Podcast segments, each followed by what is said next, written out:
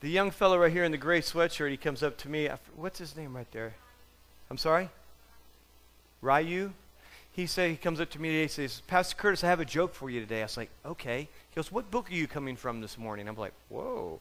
I said, I said, We'll be coming from Philippians. He goes, No, you're not. You're coming from the book of the Bible. I'm like, You're right. You're right. Sounds like what I would do when I was that age. And my father used to always, that's his best one? Yeah, there you go. My father used to always say, Young men are meant to be seen and not heard. I say, Yes, sir. Yes, sir. Remember that, Dad? Oh, yeah. If you got your Bibles, let's grab our Bibles to the book of Philippians. We have made it to chapter 2.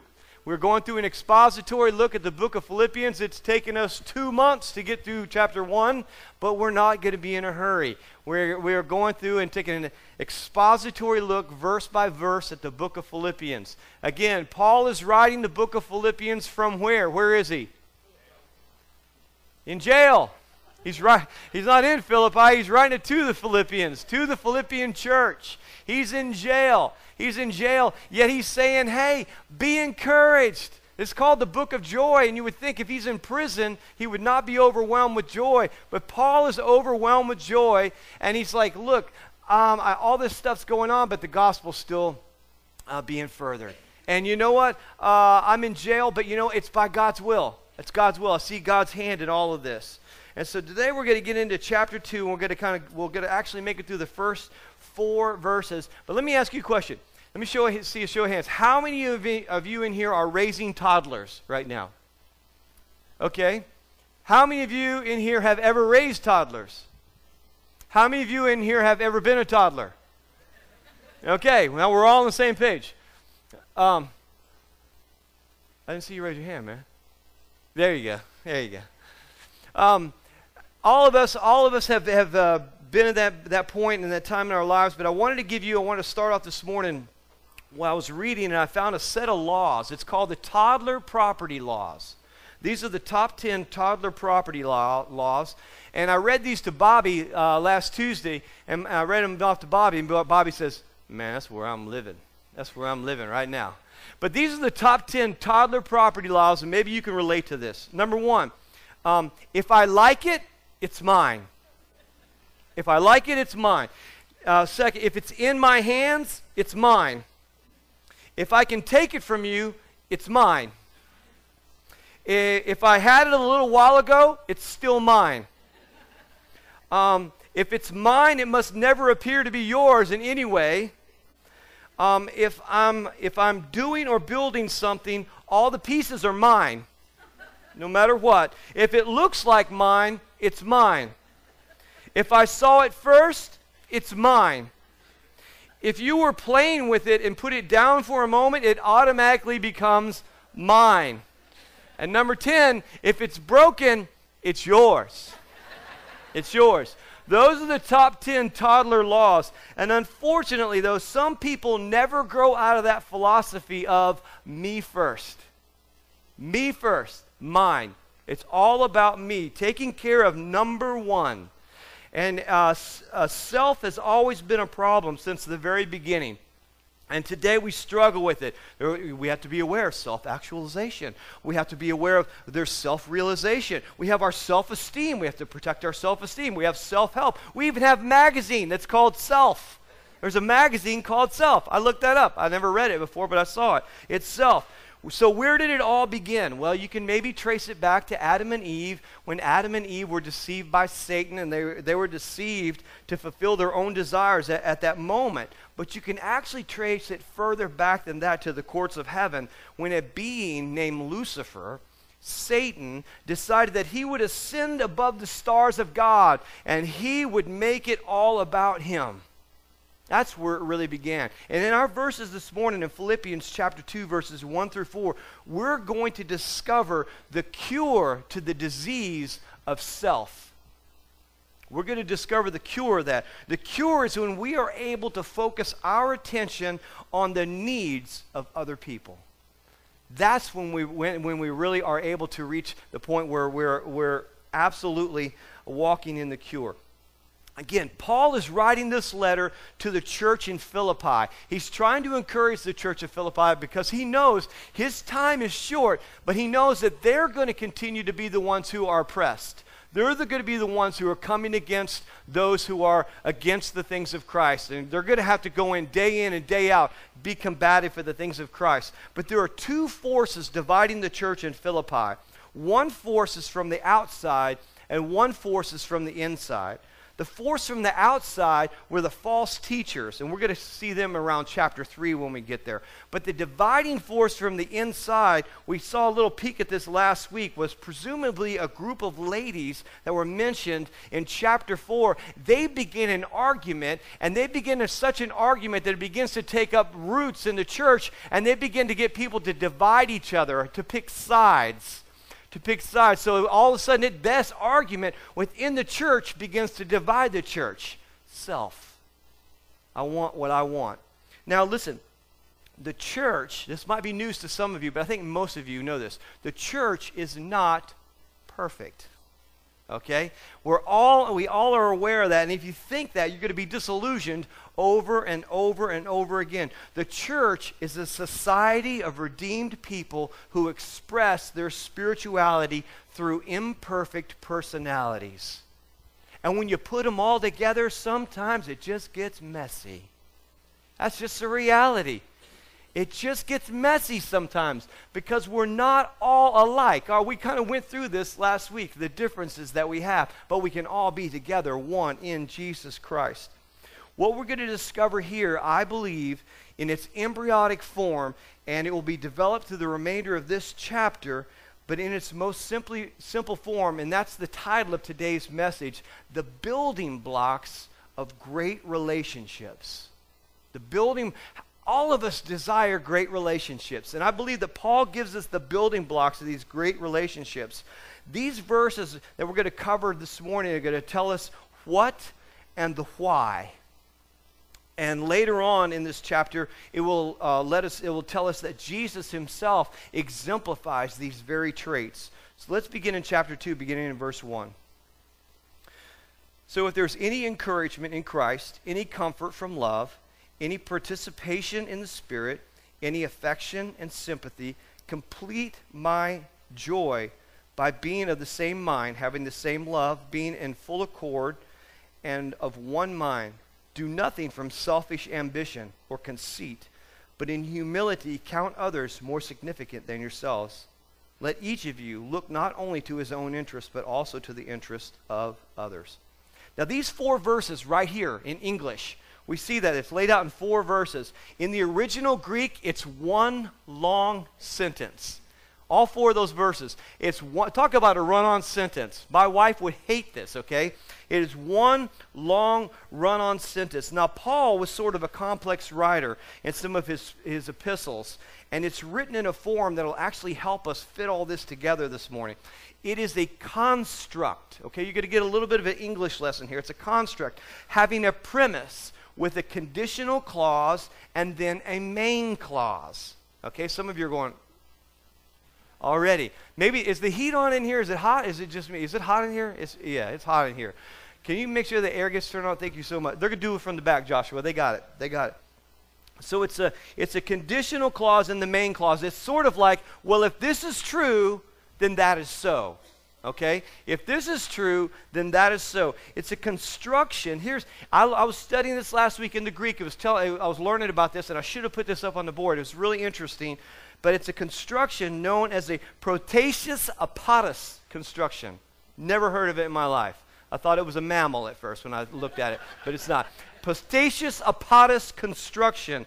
And, and that is here's my premise, but here's the main clause. And since the main clause in these verses that we just read is verse 3 and 4, and the why, the premise, is verse 1 and 2, we're going to reverse things this morning. And first we're going to study verse 3 and 4, and then we're going to look at verses 1 and 2. We're going to do this backwards because it really reveals things to us. Verse 3 and 4 give us the basics of great relationships. 3 and 4 give us how, how, the, how they are supposed to work well together. And in that basic construct, as we'll see in these, in these verses, there are two negatives and two positives. Two negatives and two positives. Don't do this, rather do that. Okay? It's just like when you're growing up, your parents used to always tell you, don't do this, don't do this. But they, you know, it's always helpful when they tell you what the expectation is, right? Well, don't do that. What am I supposed to do? Good question. And Paul says, don't do this, rather do that. And verse 1 and 2 are going to give us the basis of great relationships. So first we'll have the basics, then the basis. Let's look at verse, verse uh, 3 first and break this down. Do nothing from selfish ambition or conceit. Okay? Two negatives, right there. You got the negative first, then the positive. Do nothing from selfish ambition or conceit, but in humility count others more significant than yourselves. So, first, the two negative aspects why, uh, why people do not get along and what, what we ought not to do, you know, is seen here. Number one, don't be selfish, don't be prideful. Right there, he spells it out there for us. The two basic things that basically cause Satan not to get along with God from the beginning and get kicked out of heaven. He said, I will exalt myself above the stars of God. I will become like the Most High. I will become like the Most High. So you might say, you might say you are never more like the devil than when you're embodying these two principles selfish ambition and conceit. And you're never more like Jesus than when you embody the second two, okay? And the proof is in verse 5 all the way down as it shows us that Jesus practiced these very principles. So, okay, let's look at the first selfishness. It says, Do nothing from selfish ambition. Everyone here knows what selfishness is, okay? We don't have to get, I mean, we're not selfish, but we know people, right? Yeah, yeah. I'm not, but I know people. And you know people, people. Yeah, we all know what selfishness is, all right? And so, um, at, at the very core of fallen humanity is, is selfishness. It, it's the motivating force and the, and, the, and the motivating drive. You know, think about Think about when, when Jesus said, the disciples came and said, Lord, teach us how to pray. Teach us how to pray. And, and, and so they says, okay, here's what I want you guys to do. When you pray, say, Our Father who art in heaven, hallowed be thy name. Thy kingdom come, and thy will be done on earth as it is in heaven. See, that's not natural for us. Jesus knew that. He's saying, No, you need to ask for God's will to be done here on, here on earth as it is in heaven. That's not natural for us to desire those, those things. So Paul says, Do nothing out of selfish ambition. Originally, selfish ambition means to cause division in order to get your own way. In the original text, that's what it means to cause division uh, in order to get your own way. So, you know, there might be a situation where there's a conflict for, between two people, and you insert yourself into that conflict because you have an agenda. You have an agenda that you want to get pushed across. That is selfish ambition. You have an agenda in this situation. Or second on the list of the negative is conceit, or, or don't be conceited, or don't um, be prideful. Look at uh, the first part of verse 3 again. Do nothing from selfish ambition or conceit. Now, in 1611, the King James Version really had the best translation of this because he puts it, they put it this way Let nothing be done through strife, and I love this, or vainglory. Vainglory. Now, I say it's a better translation because the Greek words here is kinedoxion, and it means the empty pride of living for people's opinions. The empty pride of living for people's opinions. What others think about you is so important. That is vain glory. When you are so worried about what other people think and you make all your decisions are based upon, upon that because you're so concerned about that. This refers to somebody who uh, is just really really cherishes the exaggerated views of his own importance you know? And it, he lives for those pats on the back you know? Oh curtis you're so wonderful. Oh no stop stop. No really stop. You know it's all of us that just really that we live for those pats on the back. That's why paul says in romans 12 3 that you know we should not think of ourselves more highly than we ought. And when we think of ourselves more highly than we ought then we're conceited that's conceit right there. That's what, that's what Paul is getting at. I mean, how did Paul always introduce himself in his letters and his epistles? I am Paul, the great theologian, studied under Gamaliel. I think you've heard of me. Surely you should know of me by now. No, he said, Paul, a what? Servant of the Lord Jesus Christ. Paul had every reason to stand on a soapbox, but he said, No, I am a servant of the Lord Jesus Christ. So it says, Don't be selfish and don't be prideful. And so now we get to the part of the, of the basics, the two positives. So, how can we live? How are we to live? Be humble and be respectful. Be humble and be respectful. All right, first it says in this passage, it says, but in humility. You know, this is not natural for us. It's not natural for us to just uh, to desire to walk in humility. A lot of us have a, a very high opinion of ourselves. And so let me remind you that pride will make God your enemy. Pride will make God your enemy. The scripture tells us that God resists the proud, but he gives what? Grace to the humble. When you are prideful, I'm telling you, the, Paul says, look out. Though you think you're all that, the rug is about to be jerked out from underneath you. You had better watch out. Humility. I mean, so Paul writes about it. You need to understand the background as Paul writes this. As Paul writes these words and he says that you need to walk in humility, you need to understand that when that thought hits these people during this time, hits their ears and goes into their brain, it absolutely does something to them because humility was despised. The thought of being humble was despised. The Greeks the Greeks prided themselves in being better than everyone else. We're better than everyone else. We are more cultured than everyone else. We, we, we, are, we are so much better than, than all these other people. And the Greeks also, they said if you weren't Greek, you were considered a barbarian. You know where that term comes from?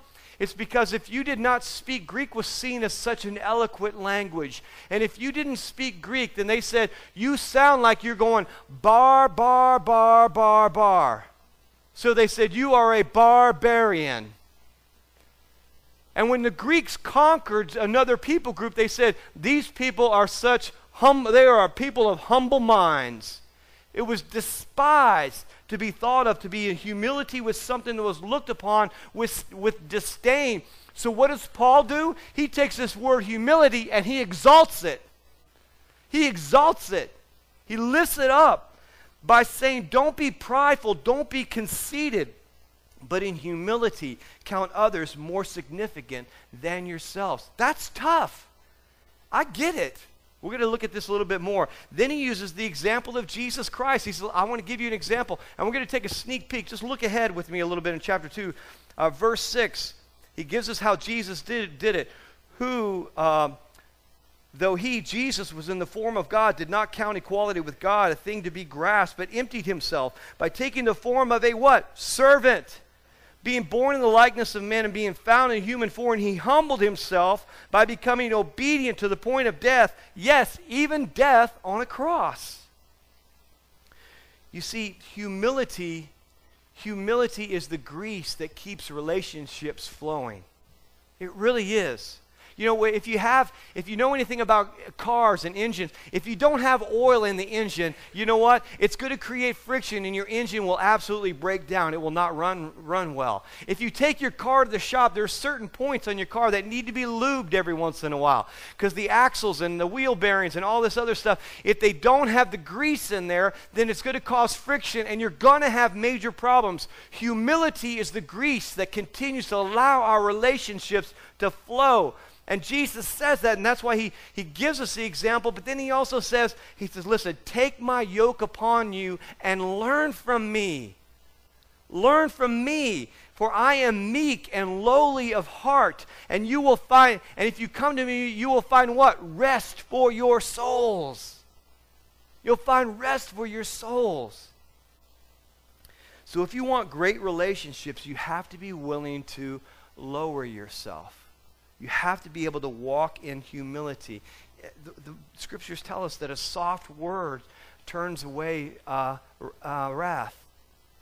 And, you know, harsh words stir up anger. Well, I don't, I don't want to walk in humility with this person because they rub me the wrong way. I don't want to because they don't really deserve it.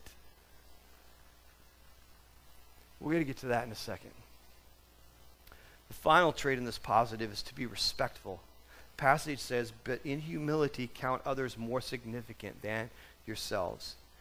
We live in a day today when self esteem is a hollowed value in our culture. I mean, we are so we are so bent. Don't do anything that will lower someone's self-esteem. Everyone gets a trophy. Everyone gets the same trophy because little Johnny doesn't need to know what it means to not win. I love that Kia commercial where the dad's walking his son out there and he says, Dad, son, I'm proud of you. And he's looking, he's talking to himself. It says, participant. His trophy says participant. He says, but wait a minute. We got the same trophy that all the other kids did, and we beat every other team. So he flicks off the participant and he takes off the Sharpie and he writes champs on it. He goes, Here you go, champ. you know, I, some of the most valuable lessons I learned in my life, especially in athletics, was not winning. I learned how to be a good sport in the face of adversity. Some of the most valuable lessons I, I had in my life in sports was, were coaches who were in my face always on me about, you know, because they saw the best in me and they were pushing me and pushing me. Some of the, the best lessons I learned were in school with teachers who didn't want to put up with my junk in class, but saw something greater in me and didn't say, well, I'm just going to give you a passing grade just because you're so cute and you always come to class every day and you brown nose me, so I'm going to give you an A. No! You know, um, date myself here. There was an old uh, Tom. Tom will know about this. Uh, remember this, and probably Jill will too. Um, sorry, Tom. I just there was an old Saturday Night Live skit where Stuart. I don't know who the actor was, but there was a, a he played a, a psychologist, Stuart Smalley. yeah, yeah. And he'd get on there and he'd look in the mirror. He'd look in the mirror and he'd say it all over and over again, because I'm I'm nice enough, I'm good enough, and doggone it, people like me. He'd say it over and over again to try to boost his self esteem. He'd have to continue to say it. I just have to feel better about myself. And doggone it, people, people like me. The Williams translation says, practice treating others more superior than yourself. That's hard. I get it. Practice treating others more superior than yourself. Well, they're not deserving of that, but you are. You are? Who died and made you judge and jury of everyone around? I didn't know you had that kind of mantle upon you. You get to decide, and if you're deciding who sets the bar, you? Well, then I need to know what the rules are so we can play by the same rules. As far as I know, this is the rules. God sets the rules in place. And He says, think of others more significant than yourselves. That's not the American way. You better believe it's not the American way. That's the biblical way. That's the biblical way. It says, So in humility, count others more significant than yourselves. Now, how do we do that? All right, he gives us a clue in verse 4. Let each of you look not only to his own interest, but also to the interest of others. The, the literal translation means to keep an eye on to keep an eye on. And the idea is that you're so in tune with others around you, you figure out what makes that other person tick. What is it about that other person? You're so involved in it. What other people need? What can I do? What will be useful for their personal growth? For their personal growth.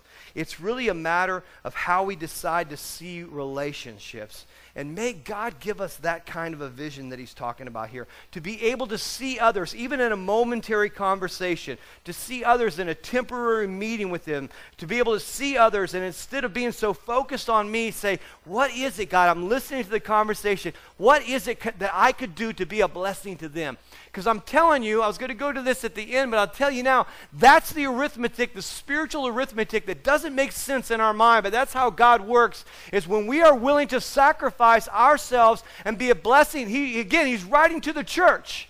He's writing to the church, the body of believers. And if we can't get it right right here within the church, then how are we going to make a difference in the world, people?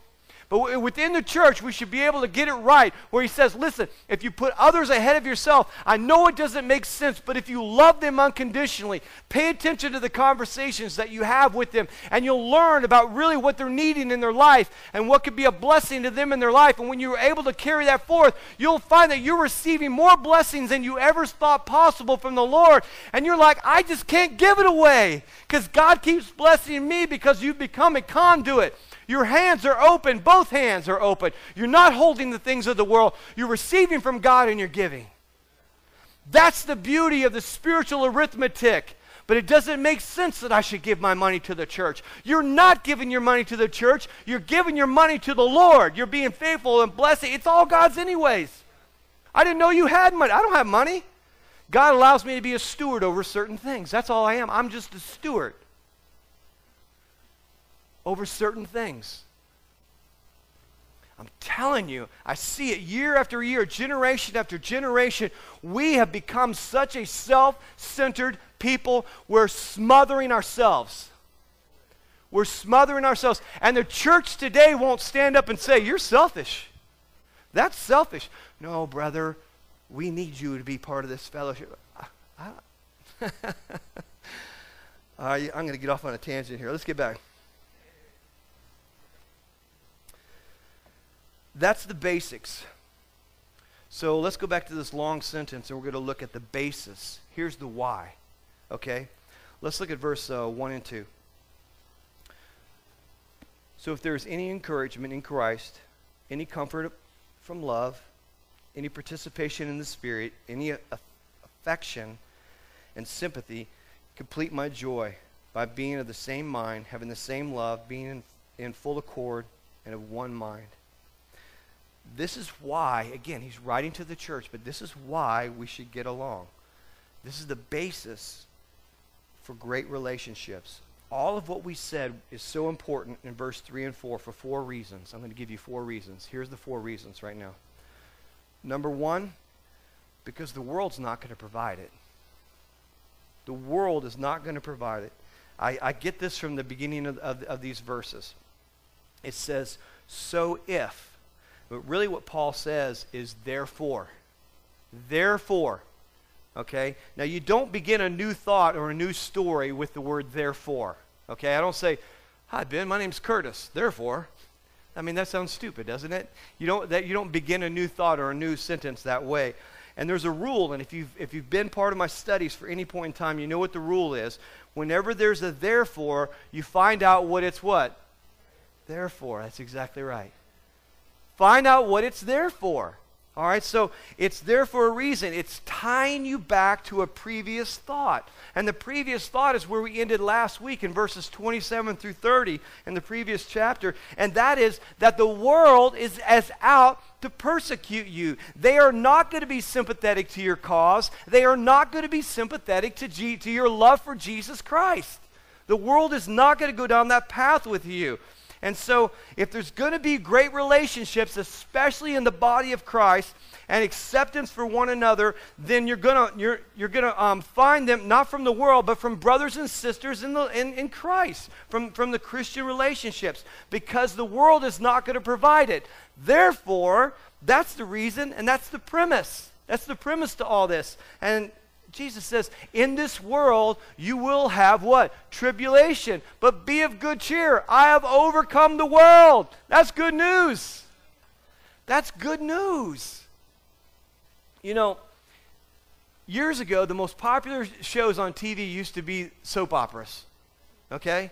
Nowadays, the most popular TV shows are are the TV reality shows, okay? You got TV reality shows uh, everywhere, okay? And so we have this kind of mix. There's kind of an overarching theme where uh, a lot of TV reality shows kind of mix with the soap operas, and they, they do that because people just can't get along. And we like to watch it explode in front of our very eyes on TV, don't we? I mean, you guys, we all watch it. I can't wait to see that. What are they going to do on it this week, you know? And so, show after show, they put, put all these groups of people together. They put them in different settings. Uh, and I just turned my iPad off. How about that? I got so excited. I apologize about that. Where were we? Yes, thank you very much. Oh my word. See, this is why I have uh, why I have notes because if I don't, I'd start chasing islands. But look, we, they put people in different settings. They put them on different islands. They put them on everything, and they just don't get along. People just don't get along, and, and, we, and we watch it happen all the time. People are at odds with each other. That's why it's so strange when we see other Christians fighting with each other, because we look just like the world we talked out about last week. Why do we get our swords out within the body of believers and we tend to chop each other up uh, on issues that really don't matter? These are molehills, they're not mountains, yet we like to pull the sword out and, and be at odds with one, one another. And so that Paul's first premise is therefore because the world is won't accept you and treat you the way I just told you in all these other verses, that's why you ought to do it with one another. You're not going to get it from the world, so why sh- let's let's get it from the body of believers. Let's be a source of encouragement to one another. Let's love, accept each other. Let's forgive one another. Let's not live for our own desires, but let's put the desires of one another ahead of ourselves. Let's not be prideful. Let's not be conceited. The second reason this is so important is, is that is because you and I belong to Jesus Christ. He says, therefore, therefore, if there is any encouragement in Christ, you need to know that that, that word if right there, it's better translated since. A better translation is since. And remember the if then construction? That's the premise. Then the conditional clause, and then the main clause. So this is just like saying, since there is encouragement in Christ, and there is, okay? Since there is comfort from love, and there is, since there is participation in the Spirit, and there is, since uh, there is affection and sympathy, and there is, complete my joy. That's the idea here. That's what he's saying here. And the point is, since we are since we are consoled by the love of Jesus Christ and we belong to him and he has forgiven us and he has accepted us and that great consolation of being forgiven and accepted by Jesus Christ then you know what that should wash over us and we ought to forgive one another since we get to since we have all of this since we, the washing has been part of our lives we ought to give pour it out and, and give it to others not be puffed up not be conceited but have a humble mind and count others more significant than ourselves. Why? Because we belong to Jesus Christ. You are different from the world. You are in the world, but you are not of the world. We live in a world where people are going to do and say harmful things. We live in a world where people are going to do and say hurtful things. And I'm going to say the S word here. We live in a world, some of you looked up, no, and do stupid things. That's the S word. We, we, in our house, we told, you can't say the S word. Don't say stupid, okay? Where people are just going to do stupid things, you know? And that's why you need to forgive them. You need to forgive them because people who say and do harmful things, especially within the body of Christ, they need forgiveness. We need to forgive one another. Paul says in Ephesians 4:32, "Be kind to one another, tender-hearted." People, come on. Tender-hearted, forgiving one another as God in Christ forgave you. The third reason, not only because the world won't give you that kind of love and acceptance, not only because you belong to Jesus Christ, and not only uh, but because you belong to Jesus Christ, the love of Christ is the catalyst. That's the reason. It should be the catalyst. It says in here, and any comfort from love. That is, if there's any comfort that comes from his love. And what's more comforting than the love of Jesus Christ? Can't you think of those moments when you have really felt the love of Jesus Christ wash over your life? those times when you've had a hurtful experience and you have felt the love of God. You've gotten devastating news about something and you felt the love of God wash over you. You know, I was having a conversation with my dad on the phone. Uh, he was in, at home still, and we were talking and we were laughing about um, his father passed away a few years ago. Just very, very, they were very close. And he was talking about that time, and we were laughing about some of the instances that Papa used, used to do. And he was just that, you, you, you could tell in his voice he was still hurting in his heart that his dad was gone, but he could feel the love of God as it washed over him and said, Yeah, Papa had a great life. He had a great life. And you can feel the Lord comfort you in those moments. All of us have felt that. There's nothing like the comfort of the Lord Jesus when He washes over your heart. I remember there was a song that we used to sing when I was younger. Oh, the wonder of it all. Remember the old hymn? The wonder of it all. Just to think that God loves me. Oh, the wonder of it all, just to think that God loves me. Now, if you're walking in humility and you're pouring yourself out in love, man, you connect with yourself with that song. But if you're living for yourself and you're just walking in, in, in pride and conceit and, you, and you're, the vainglory and you're selfish, and we, you sing, Oh, the wonder of it all, just to think that God loves me, you're like, I never really got that song. That song just doesn't really connect with me too much. You know why? You've never experienced the wonder and the love of Jesus Christ.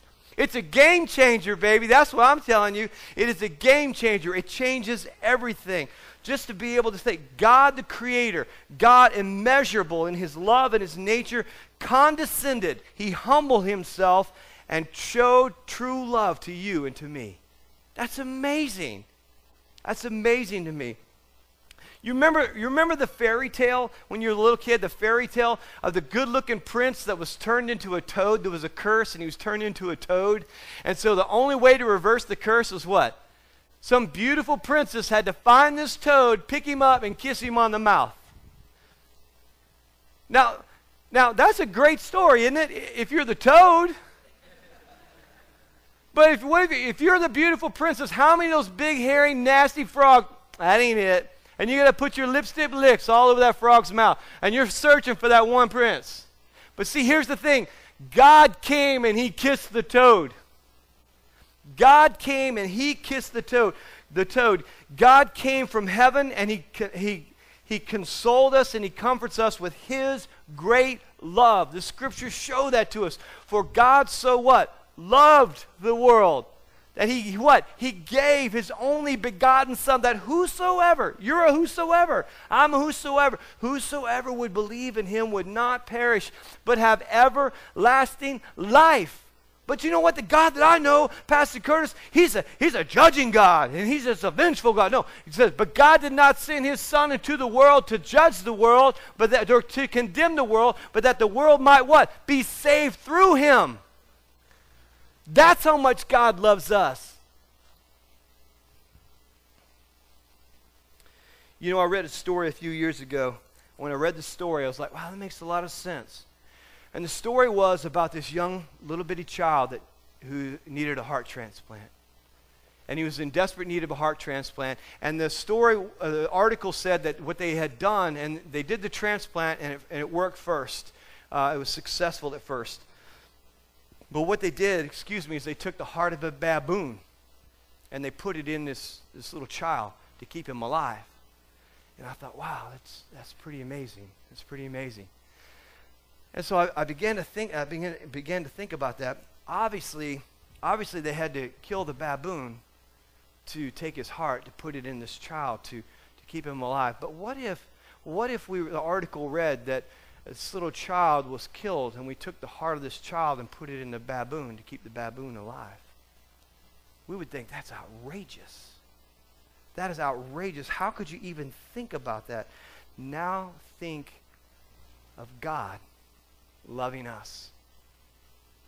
Seriously, just for a moment, that He would give His only begotten Son's perfect life for you and for me. It blows me away.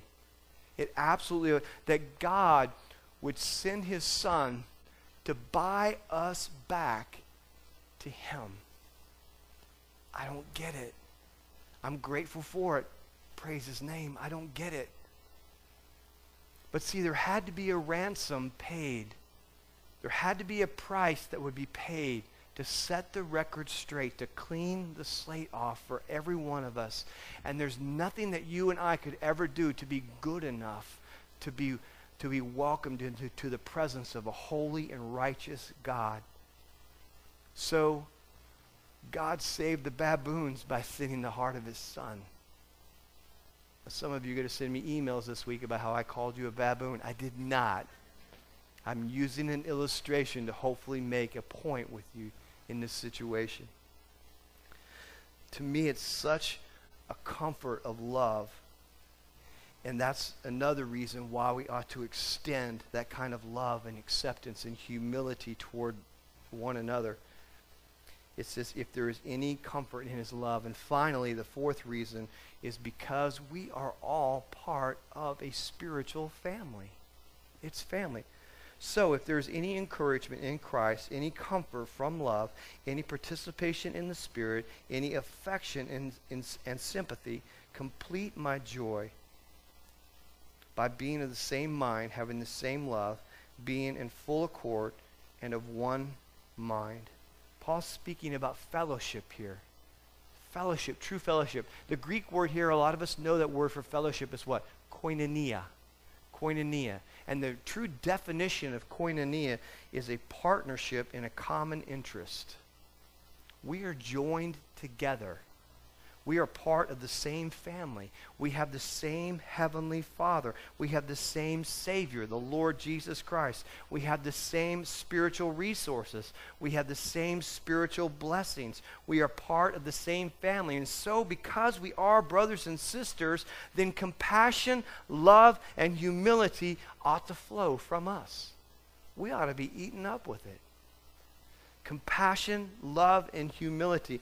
So, how can we be around other people and still be sane? I know for some of us, like some people just drive me nuts. I understand. I understand. And we talked about that in the beginning, how we're all different. So, how can we have these great relationships by simply and actually placing the value of the other person above our own interests? Above our own interests where my focus becomes how can I serve you? What can I do from you? For you? What can I do for you? This comes from an unknown source, but these words of advice, I read these a while back and I saved them. I want to share this with you this morning. It, it is um, how to be miserable. How to be miserable. And I know some of you think, well, I don't have any interest in that. And others of you might think, well, I don't need any help with that. I'm pretty miserable myself. Uh, I'm fine with that. I don't need to see this this here you go. How to be how to be miserable. Talk about yourself. Think about yourself. Use I as often as possible. Mirror yourself continually in the opinions of others. Listen greedily to what other people say about you. Expect to be appreciated. Be suspicious. Be jealous and envious. Be sensitive to slights. Never forgive criticism. Trust nobody but yourself. Insist on consideration and respect. Demand agreement on your point of views on everything. Sulk if people are not grateful to you for the favor you have shown them. Never forgive a service that you have rendered to someone. Shirk your duties if possible, if you can, and do as little as, as possible for other people. That's how to be miserable. Now, if that's true, then the opposite has to be true. And so how, how do you how are, are you and i supposed to be joyful you know? How can we be joyful? How can we experience a little bit of heaven here on earth? By the opposite. Think about others. Talk about god and others as much as possible. Use you and him in your conversation a lot. Listen to what other people say about themselves and show appreciation to them.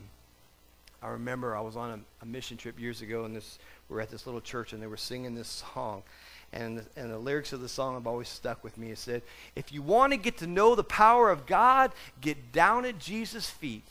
If you want to get to know the love of God, get down at Jesus' feet. Get down, sinner. Get down, saint. Get down at Jesus' feet. So, what are you going to do with the rest of your life? Well, I pretty much I know how I'm going to live my life. I've made my choices and I know the direction I'm going. Listen, the life that you have been given, the life that I have been given, is a gift from God. It's a gift from God. Will you make the wise choice of surrendering your life over to Him, your future over to Him for His glory, and say, I am going to live for you, Lord? Or maybe you're not. Maybe you're going to be like the toddler and you're going to say, You gave it to me, it's mine. It's mine. I live it how I want to. It's my life. I do what I want. The smartest thing you could do, the most mature thing you could do, is to say, God, you gave it to me. And if you are the creator, then you know my inward thoughts, you know my inner being, so you know what makes me tick. And you really do have my best at heart with all the things that are going on in my life. I'm going to give you my life, Lord, and I'm going to honor you. And I'm going to live in your power and for your glory. See, this is a really hard, hard thing for us to do, and that is to truly sacrifice and to say, I think maybe the beginning of it is just to be able to admit to ourselves, I'm pretty selfish. I can be pretty selfish. I admit I have to do a spiritual check in my life all the time. I get selfish about certain things. And I can even justify what I'm doing because I want to do it. And I'll give you three scriptures why it's God's will for me because that's what I want. I'm good at that. That's why I know I have to walk in the Spirit and not the flesh. Let me, uh, what time is it right now? Oh, we got to go. I know. Um, let me just wrap this up saying we've got some things coming down the pipe for our church. It's going to, it's going to not just, it's not going to just give us the opportunity, it's going to cause us to have to look beyond ourselves, to look, live, and love beyond ourselves, and to not be, to walk in selfish ambition, pride, and conceit. One of the ministries that you're going to hear about in, the, in, in a couple of months is, is Faith Bridge. Faith Bridge Foster Care, our elder leadership is, is uh, we've talked and prayed about this, and we know that this is a direction that our church is going to be moving into. Faith Bridge Foster Care works with local DFACs.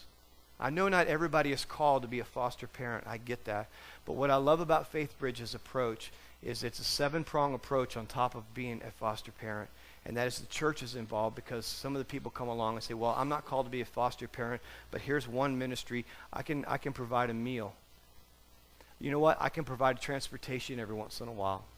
You know what? I can provide um, I can provide respite care to where this weekend I'll become uh, Uncle Clark." And you can send the kids over to our house, and, and we'll take care so that you guys can actually have a weekend to breathe. I can help with some school supplies. And that is part of, of being unselfish. And I believe, I believe that James talks about pure and undefiled religion is this. You want to know what real religion is? To take care of the orphans and the widows. And FaithBridge works with our local DFACs.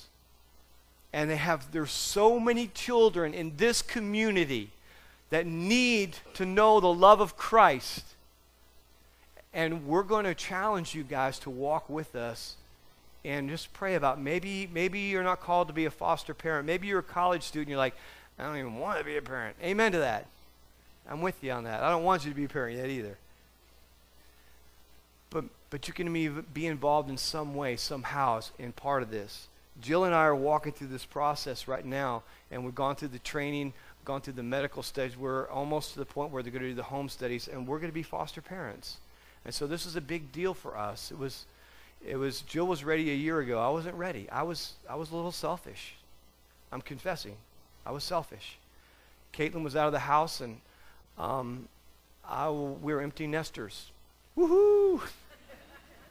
I could walk around in my house in my boxers, and I didn't have to apologize for anything. Can you say that at church? I don't know. I just did. I'm just being real.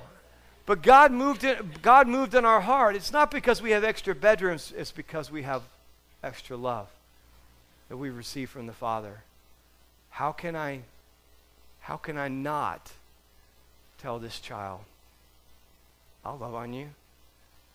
And see, Faith Bridge's ultimate desire is that the family unit would be restored.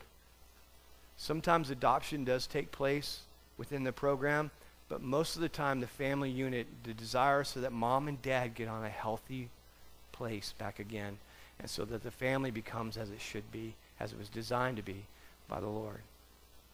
You want to know how you can be a part of something to where you can put away your own selfish desires and not live for yourself?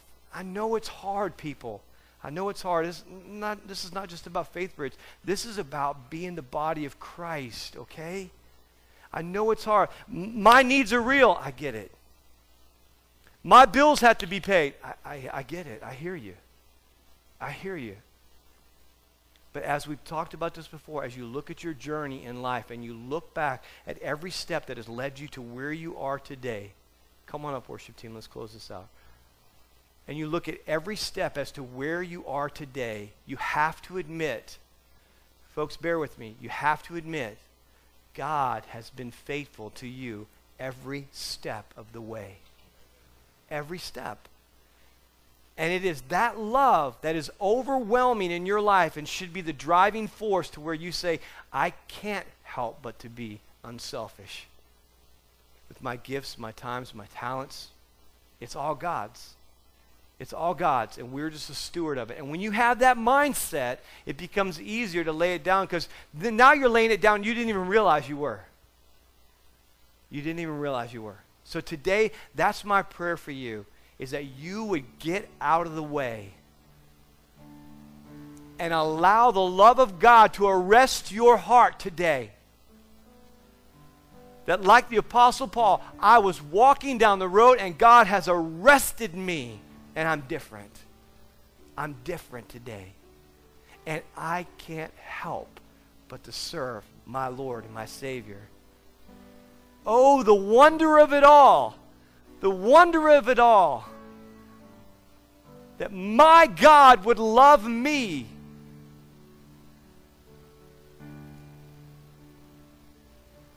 That God would love you.